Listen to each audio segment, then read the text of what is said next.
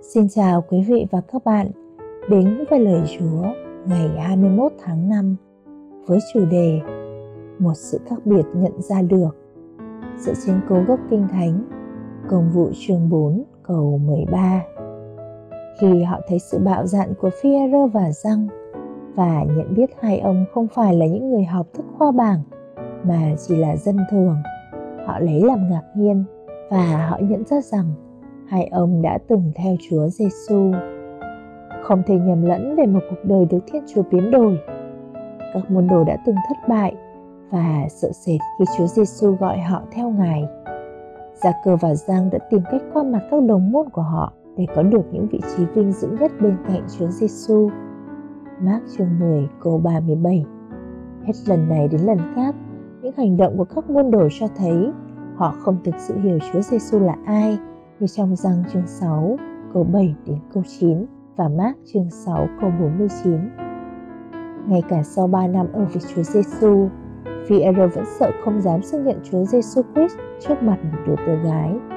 Mà thì ở chương 26 câu 69 đến 75.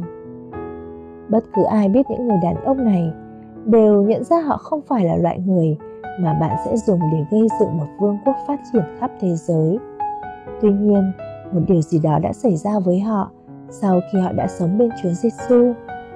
Chúa Thánh Linh đã biến đổi họ, ban cho họ sự gan dạ và sự khôn ngoan mới. Giờ đây họ có thể làm các phép lạ và thuyết giảng một cách không sợ hãi và đầy thuyết phục trước đám đông.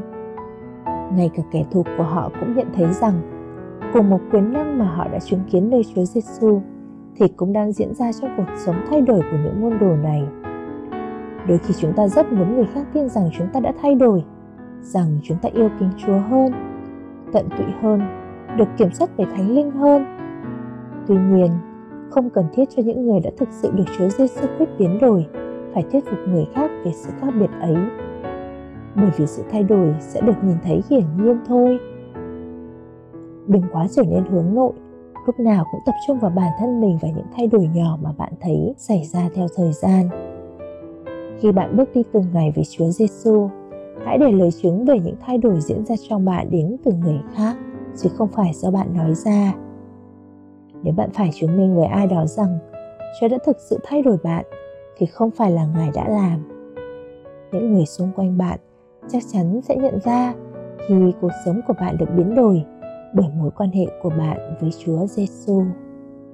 Cảm ơn quý vị đã lắng nghe. Bài suy nguyện được trích trong kinh nghiệm Chúa từng ngày, Experiencing God Day by Day của mục sư Henry và Richard Blackerby bản dịch Loving Life Ministry. Xin chào và hẹn gặp lại quý vị và các bạn vào ngày mai.